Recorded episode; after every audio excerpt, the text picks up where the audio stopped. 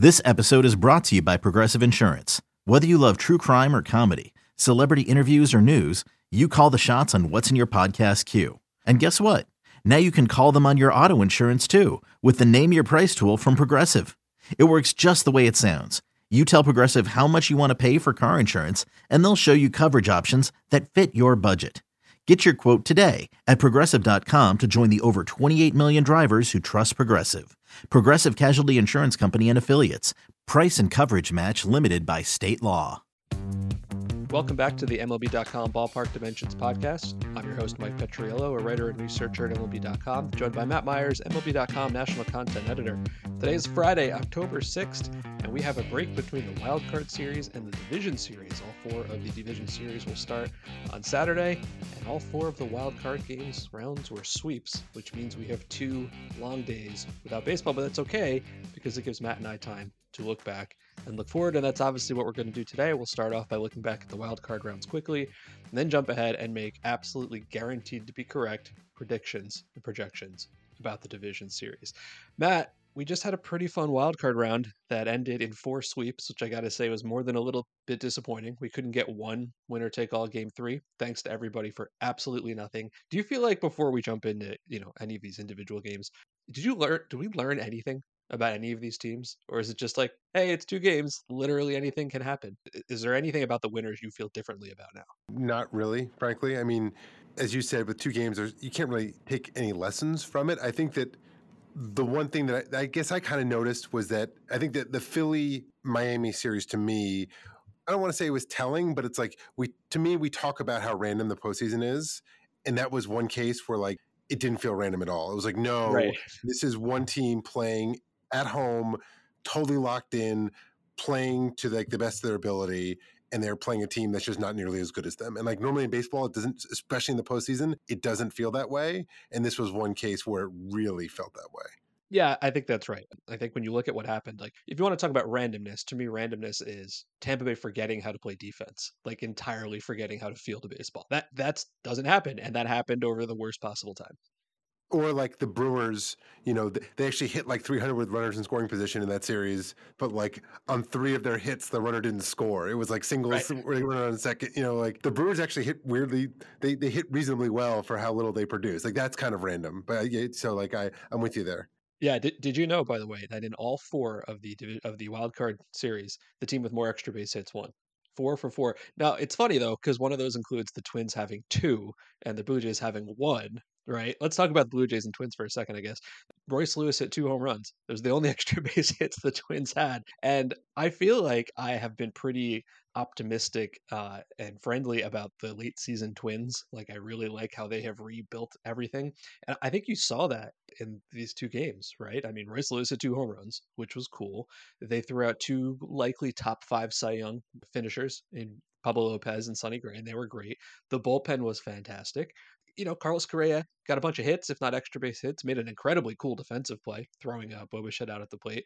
I'm super in on the Twins. Like the Twins are the American League team that has I hate momentum. They never want to use momentum. Let's say I like what they have done to change their roster at the end of the season. And while I know we have to talk about what the Blue Jays did with their pitching staff, I will point out this the Twins were a better team. They had great pitching and timely hitting, and that's what baseball is. Exactly, and I think that you know the there was a lot of hand wringing around the decision to take out Jose Berrios when they did, and I'm not sure I agree with it, but it was clearly premeditated. I will say that. Like John Schneider's got to no, answer wait, for wait, it. You don't you don't agree with the hand wringing or the decision? Um, you don't agree with the decision. I thought it was. I'm not. I'm not sure. I agree. With, yeah, I'm not sure. I agree with the decision. I would say two points. One of which is it's clearly not just John Schneider. This is an organization. This was a decision made with lots of leadership. Two, that maybe just Schneider didn't feel empowered to change course in that moment. Three, it doesn't matter. They literally did not score a run in the game. right. That's the thing. Yeah, it was. I will not defend the decision. I think it was a mistake. But also in two games, they allowed two extra base hits. Both came off Kevin Gausman. And even in that game where they took out a starter earlier than they should have, they allowed two runs against what was the highest scoring offense in the American in the major leagues in September. Like multiple things can be true. Bad choice, wouldn't have done it. But if I'm ranking the top 10 reasons why the Blue Jays lost that series, that comes in, I don't know, eighth, right? Like maybe don't get picked off, Vlad Jr. Maybe somebody get a big hit. There's so many reasons they lost that series.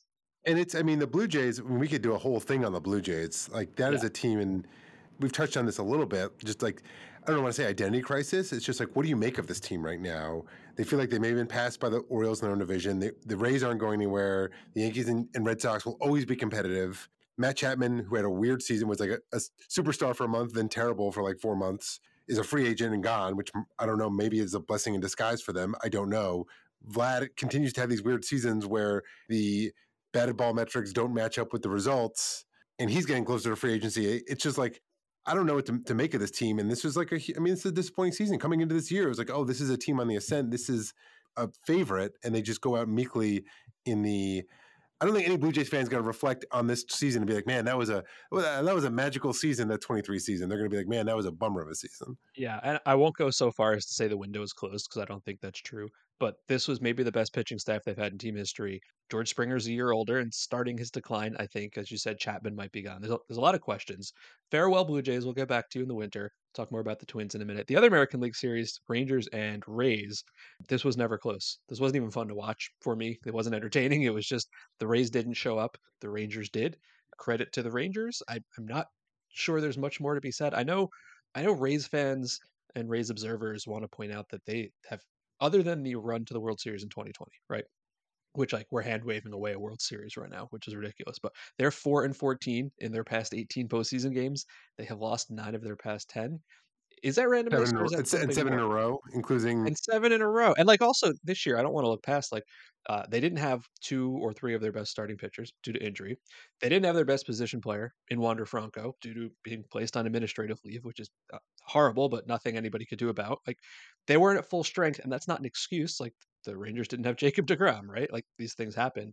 I'm just not sure this means anything more than man. That was a pretty terrible 36 hours. Yeah, uh, that feels a little bit random, but it's also just like it's it's mounting, right? It's kind of, it's getting a little bit like the Twins, right? Last year they went out meekly in Cleveland. They scored two one run in two games, one of which included a 15 inning game. This year they scored one run in two games.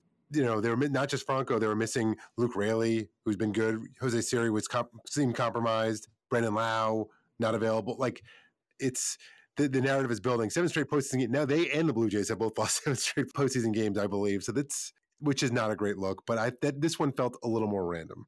Yeah. Farewell to the Rays, and uh, the Rangers are going to play the Orioles, which is going to be super exciting. I think we'll get back to that. All right, National League ones, uh, Arizona and Milwaukee. It felt to me like this one flew under the radar as much as a postseason series can, just because you have two teams that aren't like hugely national teams, and also just kind of the way the schedule of the day worked out. Their games were mostly on at the same time as other games were. So I feel like of the four, this is maybe the one that people watched the least of. And I think the first thing you got to say is tremendous credit to the Diamondbacks for beating Corbin Burnes in game one, right? Like once you learned that Brandon Woodruff was not going to be available to pitch in game two, that was that was a huge blow to Milwaukee because he's out with the shoulder issue, but also, you know, they still have amazing starting pitching. Oh no, we have to start Freddie Peralta. That's terrible. Freddie Peralta's great. And Arizona went on the road. They beat Corbin Burnes and they beat Freddie Peralta. And this is a team we've been talking about all year, basically saying super fun, super exciting. They're fast, they're athletic, they're interesting. I don't trust their pitching at all. I mostly still feel that way, but as we're going to get to in a second, their starting pitching actually lines up really well for this upcoming round. I think in a best of three, I like them. In a best of five, I like them. If they progress and get to a best of seven, I feel less good about them, but that is a problem for two weeks from now, maybe. And they also didn't just like dink and dunk Burnes. They hit home runs off of him, right? they took him deep. They hit some, you know, it was three home runs. The, Carroll, Marte, and Gabriel Moreno all hit home, and Moreno hit the ball. I think the longest home run he's ever hit in the majors. Granted, he's only had like ten, but it was an absolute missile. Um, so like this, these were not cheap runs they scored off Burnes. So credit to them. They fell behind, I think, in both games and came back. So another credit to them. And their bullpen held up. So nice job by the D-backs. Yeah, I think a lot of people know who Kevin Ginkel is now, which like they might not have known before. I, just from like a uh, I don't want to say disinterested, but like a neutral baseball observer here, I like that there's more Corbin Carroll coming. Right, the more Corbin Carroll we get on a national stage, I think is a good thing because obviously he's going to be the rookie of the year, tremendous superstar. The the final wild card series, and I think you kind of got to the heart of this already. Phillies beat the Marlins four one. Phillies beat the Marlins seven one. It never felt that close. It just the Marlins felt overmatched. Like good story. Glad they got here. But going into this, everybody pointed out, you know, they got outscored by like 56 runs. You know, like they're 184 games, like good step forward, but not really in the class of the Phillies, especially without Eury Perez, especially without Sandy Alcantara, especially with Luis Arraez trying to play through a bum ankle. And as you said, this one's not randomness. This is, yep, that, that's right. The, the best team won. And if you wanted to chart a course for the Marlins to win that series, it would be like Jazz Chisholm and Jorge Soler coming up big. Chisholm went 0 for 8 with four strikeouts. Soler went 1 for 8 with five strikeouts. The thing about the Marlins is just like I just don't know what to think of them going forward, right? Like they won, they, they were like were 33 and 14, I think, something like that in one-run games. That's just not repeatable. We've seen this time and again, and you know, Soler's a free agent. He could be gone. He was huge for them this year. They'll still have Chisholm and Arraez, but like, who knows what they're going to get from Alcantara next year in terms of, you know, he like, who knows what they're going to get from Eury Perez? Like, it's just like, it was a nice, like you said, step forward. It feels like a step forward, but I could, I, I could easily see a year from now us looking at the Marlins and being like, I'm not really sure that, how much of a step forward that, well, that might have been more of an aberration than yeah. a step forward. Sandy Alcantara, eh, you know, we know he's an elbow injury. We don't know the details of it, but it's like if you were to think ahead to next year, 50 innings over under on it, I'm not sure which side of that to take. I mean, that's more of a 2024 problem than a right now problem. But the Marlins in this series hit 194 with a 242 slugging, which I think says a little bit about the weakness of their lineup and a lot about the Phillies' good pitching, right? Like Wheeler looked amazing. Aaron Nola was very good. The bullpen was very good. Uh, so that's it for the wild card round. Uh, pretty fun. Again, wish we'd had one game three, but no such luck. We're going to take a quick break and we will come back and we will look at the American League Division Series. Okay, picture this. It's Friday afternoon when a thought hits you. I can spend another weekend doing the same old whatever, or I can hop into my all new Hyundai Santa Fe and hit the road. With available H-track all wheel drive, and three row seating, my whole family can head deep into the wild.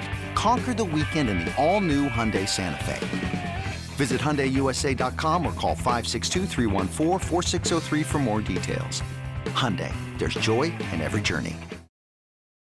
Back on the Ballpark Dimensions podcast, Mike Petriello and Matt Meyers. We are in our postseason format. We're going to start by looking at the two American League Division Series Rangers and Orioles first, Twins and Astros second. Matt, one thing I wanted to get to quickly before we get into the specifics of the teams is that the American League and the National League have slightly different schedules, and that is actually going to matter a lot. Uh, the American League plays games one and two, both of the two series, on Saturday and Sunday. The National League gets a game off after game one. So there's a big difference here, right? The game one starter in the NL series can start game four on normal rest. American League can't. And National League teams could have their top two starters, or at least their games one and two starters, start four of the five games if it goes five full. American League can't that's actually really interesting. It's going to benefit, I think, the Diamondbacks a lot when we get to them in a second.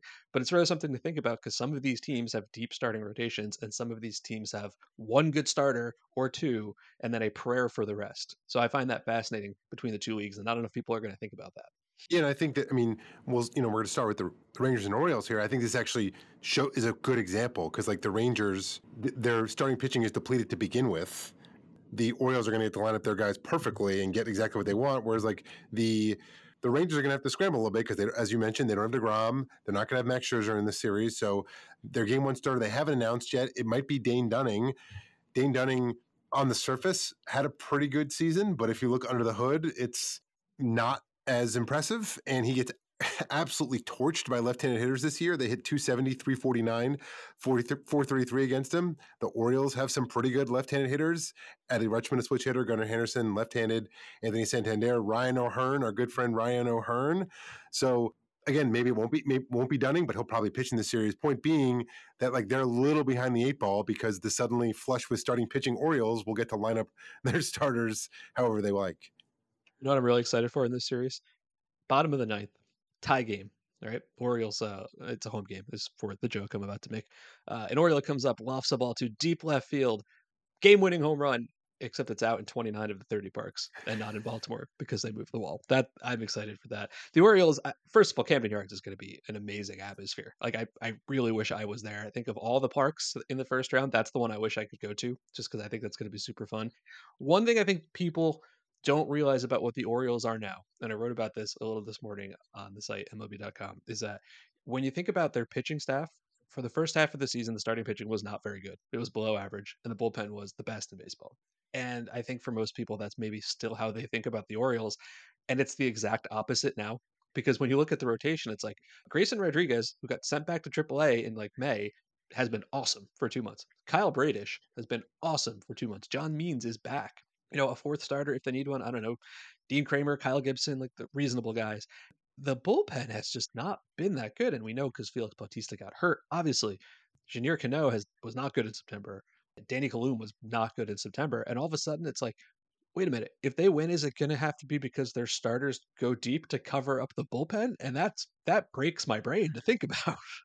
The other interesting thing about the Orioles and why this matchup might actually work out well for them compared to some other possible matchups is they weren't quite like Marlins level in terms of one run games, but they had the second best record in baseball in one run games. According to uh, our colleague and Orioles superfan Alex Fast, they had the most come from behind wins in the majors this year, um, tied with the Reds. And it's hard to come from behind in the playoffs against bull, good bullpens. However, they're playing the Rangers, who do not have an especially good bullpen. So it's possible that that if that's you know if it comes down to having to come back, they may be better suited to do it against the Rangers than if they were playing the Rays or if they advance and play the Twins or the Astros. But that could be an LCS problem.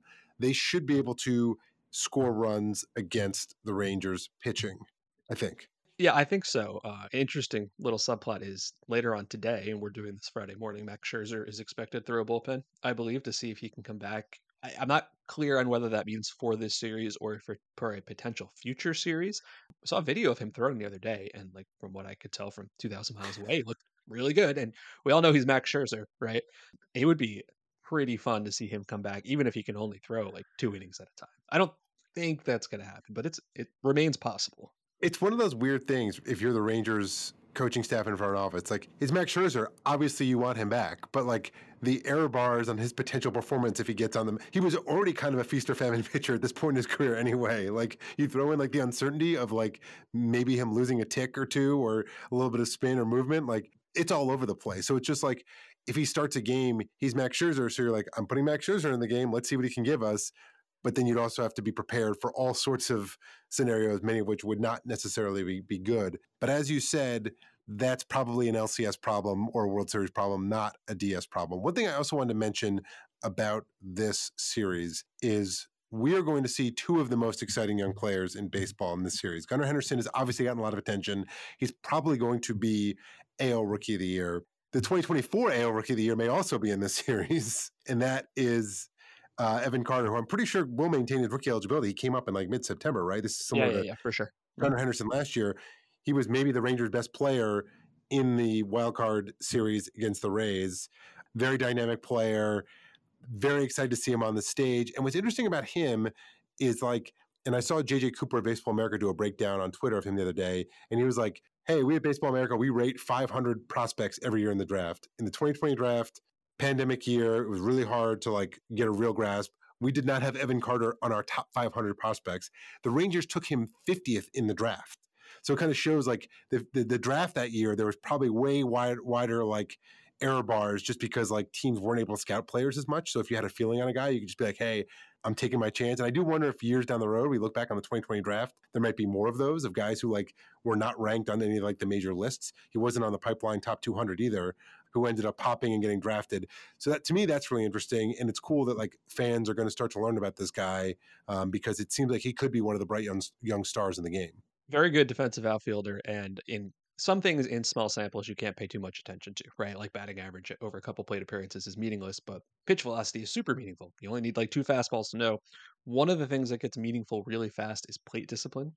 And in a minimum of like whatever he had, 70 plate appearances, he had the lowest chase rate in all baseball in September, which for a young player to be able to do that immediately, that is super cool. That gives me a lot more confidence about his game going forward. Uh, we're gonna we'll save predictions on this one until until the end. We'll get through all four of these first. The other American League series, this one should be fun.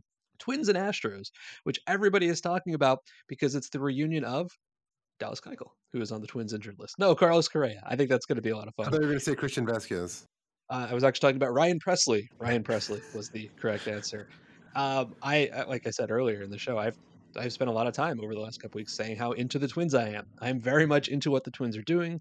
They've rebuilt their bullpen. They have two ace level starting pitchers at the top of the rotation in Sonny Gray and Pablo Lopez. By the way, the Lopez Arraez trade a, a year later, win win, right? Like neither team undoes that. neither team probably makes the playoffs without that trade. I think. Like I think that's actually really cool to think about.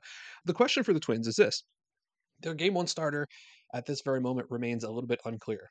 Lopez is going to start game two. Sonny Gray is going to start game three. So you might think Joe Ryan would start game one. Possibly true, but his second half was not great. We know part of that was he pitched through injury and he was better after that, but he's still pretty homer prone, which is not what you want against the Astros offense. So there's some talk that game one might be more of like a Bailey Ober Kenta Maeda combination situation. It's it's not clear. So that's a question mark. Meanwhile, the Astros have lined up Justin Verlander, for Framber Valdez. That's going to be pretty cool. I, I am fascinated to see who they go with in Game One. Where are you going on that?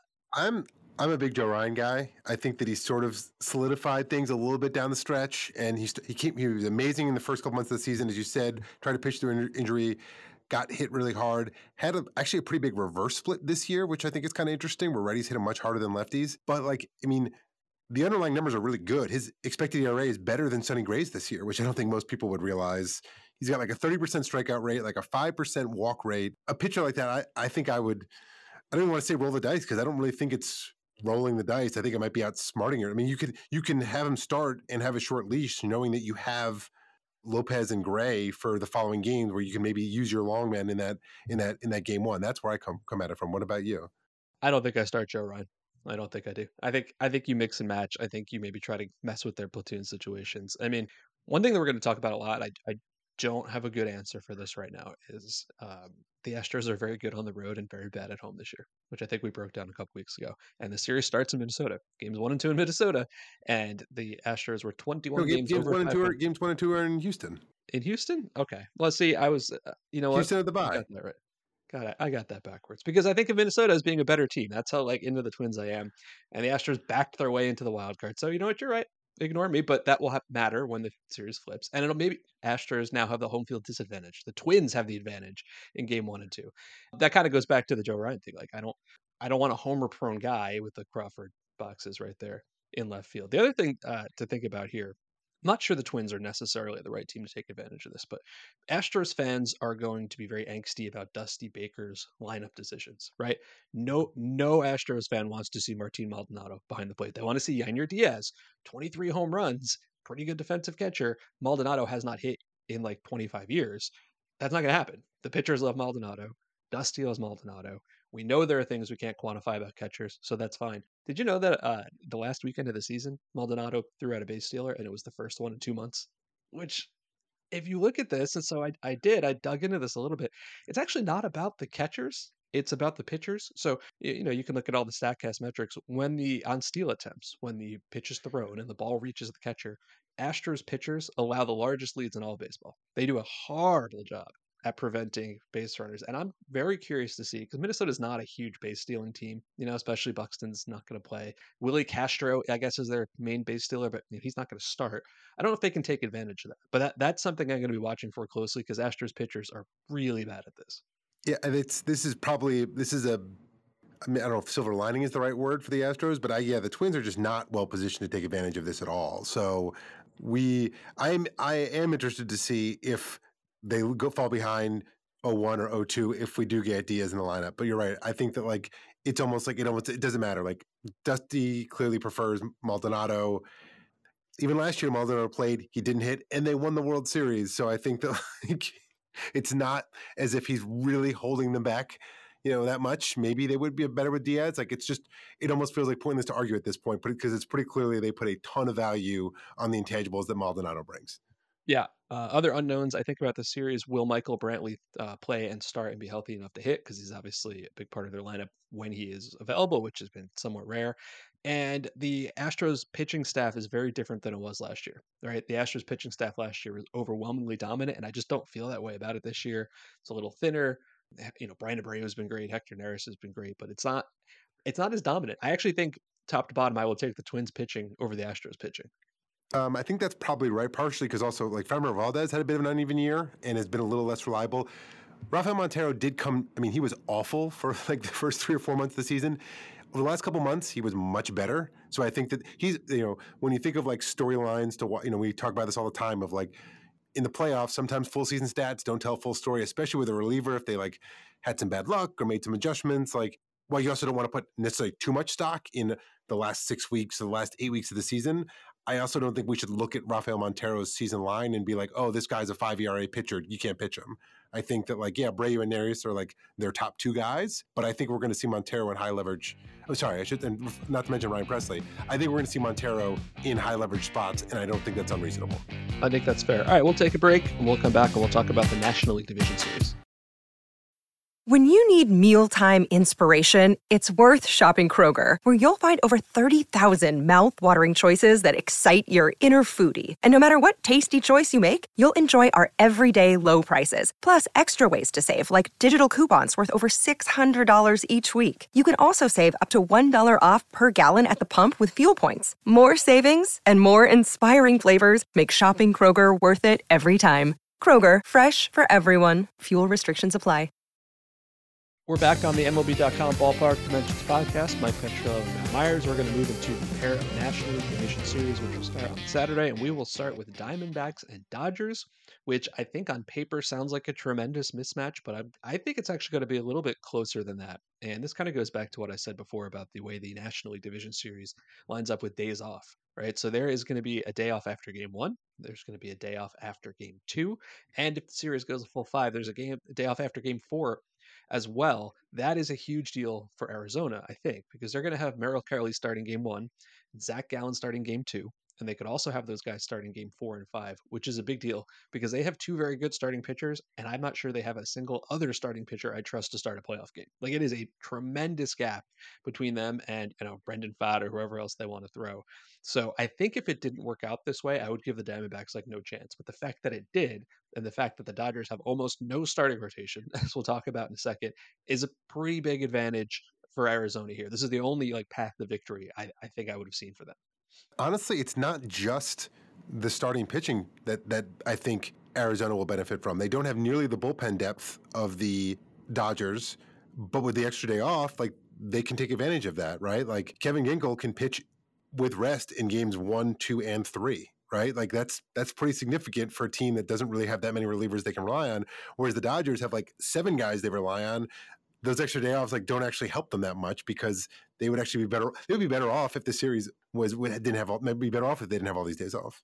I'm not sure. I'm not sure I agree with you on that. I know where you're going with the starting pitching, but the fact that the Dodgers do not have a starting rotation, I think they're going to need the days off because they're going to have to roll out eight guys every night, right? So think about this: you're going to start Kershaw in Game One, and obviously Kershaw is a legend, but he he's not capital letter Clayton Kershaw right now. He's he has not completed six innings or thrown 90 pitches in a game since June because he's trying to get past the shoulder issue. The Dodgers rotation is so depleted. Um, I looked this up and I wrote about this yesterday. So since the majors went to six divisions in 1995, right? There have been 168 division winners, and 167 of those had at least one starter make 25 starts.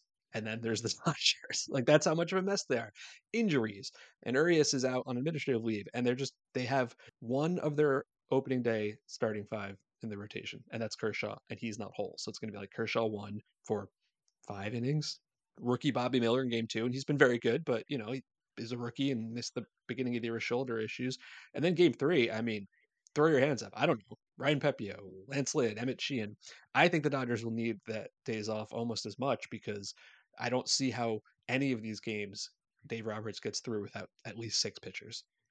That's probably right. That's a, that's a that's a fair point. One one subplot I wanted to, to point out, and this is another like you know kind of breaking down these teams. Another thing of like the fallacy of looking at full season stats. You know, we talked a little bit with the, with the, the Astros being bad at holding runners. Well, I was looking at the, I was looking at all the teams, frankly, because you know the expectation is that stolen bases will play a bigger role in this postseason they have in recent postseasons because of the new rules. We didn't see that in the wild card round, but I think we'll probably start to see it now. And if you look full season stats, oh the the Diamondbacks were second in the majors in stolen bases, and the Dodgers were terrible at holding runners this year. So like the the the Dodgers allowed the fifth most steals in baseball. So it's like, oh, the, the D back should steal. They they need to claw out runs. Like this is this is an advantage the D back should take advantage of. But then again, you look closer. And the Dodgers pitchers who were most abused uh, on, on the by base runners were Noah Syndergaard, who and uh, Phil Bickford, neither of whom are on the team anymore. Stolen bases, base stealers were 31 for 32 against Bickford and Syndergaard when they were the Dodgers this year. So like you could throw that out the window. Kershaw obviously has always been very good at holding runners. There's still some guys in the team that are not good holding runners. Shelby Miller and Bobby Bobby Miller have not been good at holding runners, but like it's one of those things where if you look at full season stats, it'll tell you one story. If you look at sort of the teams that are on the field now, it probably tells you a different story and something that I, that I'm definitely watching in that series. Because obviously with Corbin Carroll and a couple other guys in that team, they can run, but I'm not really sure that it's really that much of an advantage. I, I think that's right. And another subplot here is the Diamondbacks catcher, Gabriel Moreno, who's the best probably throwing catcher in baseball. We don't know if he's going to play, suffered a what looked like a head injury in the last series. That's a big deal because he's one of their best hitters uh, in the second half. We saw the big home run, and his backups are not anywhere near him. Here's the narrative of this series, though. If the Dodgers lose, what's going to happen is, let's say, Lance Lynn will throw like four innings, shutout innings, and get removed because he's not very good anymore, and they don't want him to go deep. And everybody will get mad at Dave Roberts for taking out a pitcher who's dealing. And meanwhile, Freddie Freeman and Mookie Betts go like one for 17. And nobody will talk about that. They'll just talk about why did Dave Roberts take out the pitcher he was dealing. That's the way this always goes. All right, our last series. Save this one for the last because I think it's going to be the best one. Phillies and Braves. Yes, a rematch. This one's going to be super fun. The Braves obviously uh, have been waiting for the Phillies, and uh, the schedule here is a big deal too because the Phillies, I think, are pretty well set. You can get Wheeler and Nola, I should I should back that up we don't know what's going to happen in the sense that we don't know who's going to start for the Braves, right? We know Spencer, Spencer Strider starts game one. We think Max Fried will start in game two because he has a blister issue. It's it's so hard to know if that's going to like pop up in his first inning and then they're screwed. But if he's healthy and if he stays healthy, you can get Strider and Fried four out of the five starts, which would be a big advantage. I just don't know how much I trust that to happen. You may remember such things as Phillies Braves in the NLDS one year ago where Spencer Strider tried to pitch coming back from an oblique injury and it didn't go well, and Max Fried was sick and it didn't go well, and the Phillies won. I have a lot of uncertainty about the Atlanta rotation here. That's my biggest issue. Otherwise, their lineup is like all time best ever. Yeah, that's for sure. I think Ranger Suarez is going to start, and just to give some context on that, like I think Ranger Suarez is going to start game one for for the Phillies, and I was looking like, what kind of platoon splits do the Braves have? And I was like, oh wow, they they they have a 131 weighted runs created plus against lefties, by far the best in baseball this year. Are you really sure you should should be pitching Ranger Suarez instead of Taijuan Walker? Well, the Braves had a 123 weighted runs created plus against right-handed pitchers, also the best in Major League Baseball. So I'm not really sure there's a good answer here in terms of like which like middle of the pack lefty versus middle of the pack righty should I throw in game one? So I I can see why they would figure like you know maybe a little more faith in Suarez from pitching well for them in the postseason last year that they would decide to to roll the dice with him in game one. And as you mentioned, the schedule works in their favor because they're going to be able to they're guaranteed to have Wheeler and Nola pitch in the series on full rest in games two and games three. And that's significant. And you know, like vibes are worth. The Phillies have good vibes right now. And I think there are questions about the Braves. Like, you know, they're pitching, their bullpen in the last two months of the season was 22nd in the majors in Fangraphs WAR. The Phillies were third in that time span. And that was with barely anything from Orion Kerkering, who is like maybe like the biggest X factor in this series. David Adler did a really good piece on him on MLB.com, just showing how like the the horizontal break on a sweeper is like basically out of this world. So I'm not saying I'm picking the Phillies. We'll, we'll get to that, but like I think this is it almost in some ways I feel more evenly matched about this series this year than last year. Even though the difference between them in the regular seasons was 14 games last year and it's 14 games this year, but I feel it feels closer to me this year. And maybe some of that is again just like the Phillies making the World Series last year and having this real you could tell they have this real confidence in the postseason. And maybe they won't look quite as confident if they're playing on the road as compared to Citizens Bank Park. But this is definitely the juiciest matchup on paper, as far as I'm concerned. Yeah, in September, Raisel Iglesias, uh, the Braves closer, had the weakest strikeout rate month of his entire career. Which could that be a fluke? Sure. I guess the way I look at it is we agree the Phillies pitching is better than the Braves pitching. We agree the Braves lineup is better than the Phillies lineup. I just feel like the gap there is maybe larger in pitching believe it or not. I want to at least point out what happened with Sean Murphy. He had a thousand OPS at the All Star break, and since the break, he's at 159 with a 585 OPS. I don't know what happened there, but if he's the first half Murphy, that's huge, and if he's not, then that's like a black hole in the lineup. Um, I guess it's predictions time. Let's just start with this one: Braves and Phillies. I have the Phillies in five. I think this one's going to go the distance, but I just I feel so much better about the Phillies bullpen uh, than the Braves bullpen. Where I will be proven wrong is if Fried and Strider do start all four games and pitch well. I just don't know what to make of Max Fried. He's, he's missed time this year with a shoulder and a hamstring, and now a blister. I, I have a lot of questions about that. Morton's unavailable. Kyle Wright's in the bullpen. Bryce Elder pitched very poorly in the second half. It comes that is the entire series to me. I have so much uncertainty about that.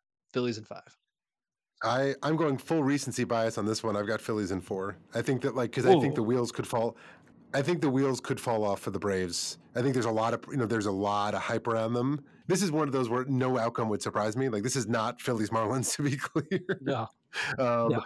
So when I make picks, I kind of like to just kind of little science, little vibes, just throw it out there. So I'll go Phillies in four. Uh, Dodgers and Diamondbacks. I like the way, as I said, the Diamondbacks pitching is set up.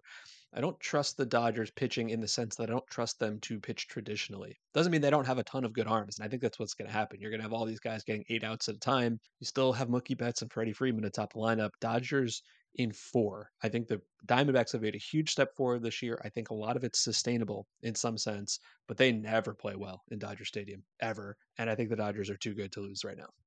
I've got Dodgers in four as well. Agree with most of what you said. I mean, the Diamondbacks were a team not always right about everything, wrong about a lot of things. We were both on the bandwagon preseason of like, hey, this could be a sleeper team. So I'm excited that they kind of like lived up to that. One thing I will say about the D backs that I think, you know, Corbin Carroll gets a ton of attention, as he rightly should. Their trio, their top trio position players, like Ketel Marte is a really good player. Christian Walker is a really good player. I think that like it's there's this vibe like, oh, this is kind of anonymous. No, it's like these are those are three like really good players who are in the, the top tier of their respective positions. And I think that kind of gets overlooked a little bit when people talk about the the Diamondbacks. All right, Twins and Astros. I I cannot say enough good things about the Twins. I've only said good things about the Twins, kind of endlessly. I think you know how I feel about the Twins right now. The second half Twins are much different than the first half Twins. The highest scoring lineup in the majors in September. Their bullpen was tied for the highest strikeout rate in September, and Pablo Lopez and Sonny Gray atop the rotation are each extremely good. Astros are obviously very good too. This one, I think I'm going Twins in five. And uh, as you said a minute ago, it's like part science and part vibes. I like the Twins as a baseball team more than I have in many years. I respect the Astros, but I just I want to see the Twins. I have seen enough Houston Astros playoff runs over the last like half decade. I want someone new. Give me like Royce Lewis in the World Series. Okay, so Twins in five. Yeah, I'm the same basically, and I feel like if I known we were probably gonna end up with all the same picks, maybe I would have just like yeah. mixed it up just just just for fun.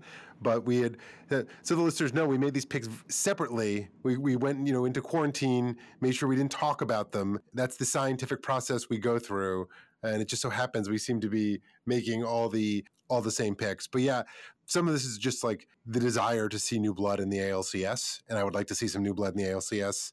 And I think that Twins fans are are thirsty for it. I think that actually is if they make the I think Target Field in the DS is going to be exciting. If they make the ALCS, which they have not done since 2002, the end, at the end of the broadcast the other day when they showed the final out, the last time the Twins won a playoff series, and it was everyday Eddie Guardado on the mound and Denny Hocking catching a foul pop up. It was like a real, just like a shot of an injection of my youth. Into it was it was fantastic. Yeah, especially since any of those old footage that's not in HD kind of looks like it was from 1974. so it really felt like it was a long time ago. And then I guess we are going to align on our last one too because we stink. We're both picking the Orioles in the Texas Baltimore one. That is, uh, it's a, pretty much exactly what I just said about the Twins, right? I think the Orioles are a very good team but I want to see Gunnar Henderson and I want to see Adley Rutschman and I want to see the Homer Hose and I want to see all of it progressing into the next round. No disrespect to the Rangers. Uh, the, the Rangers obviously are an incredible story and like Seager and Semien, the Rangers are great. I think it's going to be a good series and a close series. I have a lot of questions about the Rangers pitching staff, especially in the bullpen. I really don't trust their bullpen. I just think I think I like what the Orioles have going on here. Orioles in four. I've got the Orioles in five. But you know, let me ask you, how about this? Which of these series do you feel most confident in, in like what you think the result will be, and which do you feel least confident in what the result will be? That's a great question. I don't have a good answer because you get this far. I mean, these are eight pretty good teams, and in a best of five, you know, again, anything can happen. Which one do I feel the most confident in? Dodgers, I think, but that just feels like too much disrespect for the Diamondbacks with the pitching staff lined up. I don't that's my answer. I don't like my answer. What's your answer? I think the talent gap is the widest in Dodgers D backs, so I think that's probably the one I feel most. I mean, I'd still give you know, still probably give Arizona a 30 40 percent chance of winning this series, but I think the talent that's where the talent gap's widest. So I'd probably feel the the strongest there. And even though I picked the Phillies in four, I think that's the biggest to me. That's the the, the one that's most who knows, which is what makes it fun. I, I did our Phillies Braves position by position breakdown for the site, and I at the end I said super close, very tight. If I have to pick, which I don't want to, I'll pick Phillies in five. Basically saying it's a coin flip, and um, now Braves fans think I'm biased for that because I didn't pick the team. But like, it is. I don't want to say a coin flip. I don't want to say the players don't have anything to say about it. Of course they do, but these are really good teams. They're playoff teams. It's a best of five. I can't wait to see what happens. That'll do it for this week's podcast. Don't miss an episode by subscribing on Apple Podcasts, Spotify, or wherever you get your podcasts. If you're enjoying the show or having suggestions, leave us a rating and a review. Thanks for listening to the Ballpark Dimensions podcast. See you next week.